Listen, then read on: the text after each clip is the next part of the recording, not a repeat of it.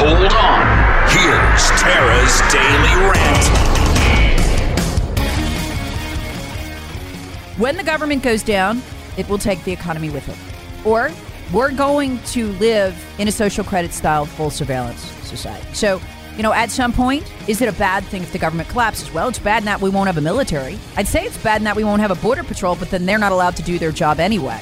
All they're allowed to do is process the future voters and put them on planes at your expense. Um, and you know, people who legitimately depend on the government, who are le- legitimately disabled, uh, who are in care facilities, I don't know what they'll do. But this is where we are, and this is what Ralph Norman is saying. That the only difference between the Republican leadership and Ralph Norman is an upstate congressman, absolute hero to me this morning. Thank you, Ralph Norman. You are a true patriot. You are not a radical. You're not a terrorist, as Republicans are calling you. You're a normal.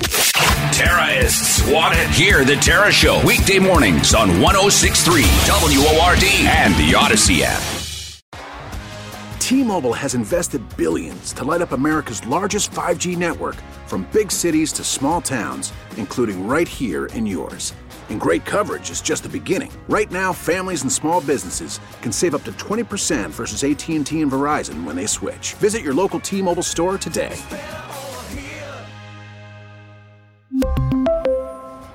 Plan savings with three lines of T Mobile Essentials versus comparable available plans. Plan features and taxes and fees may vary.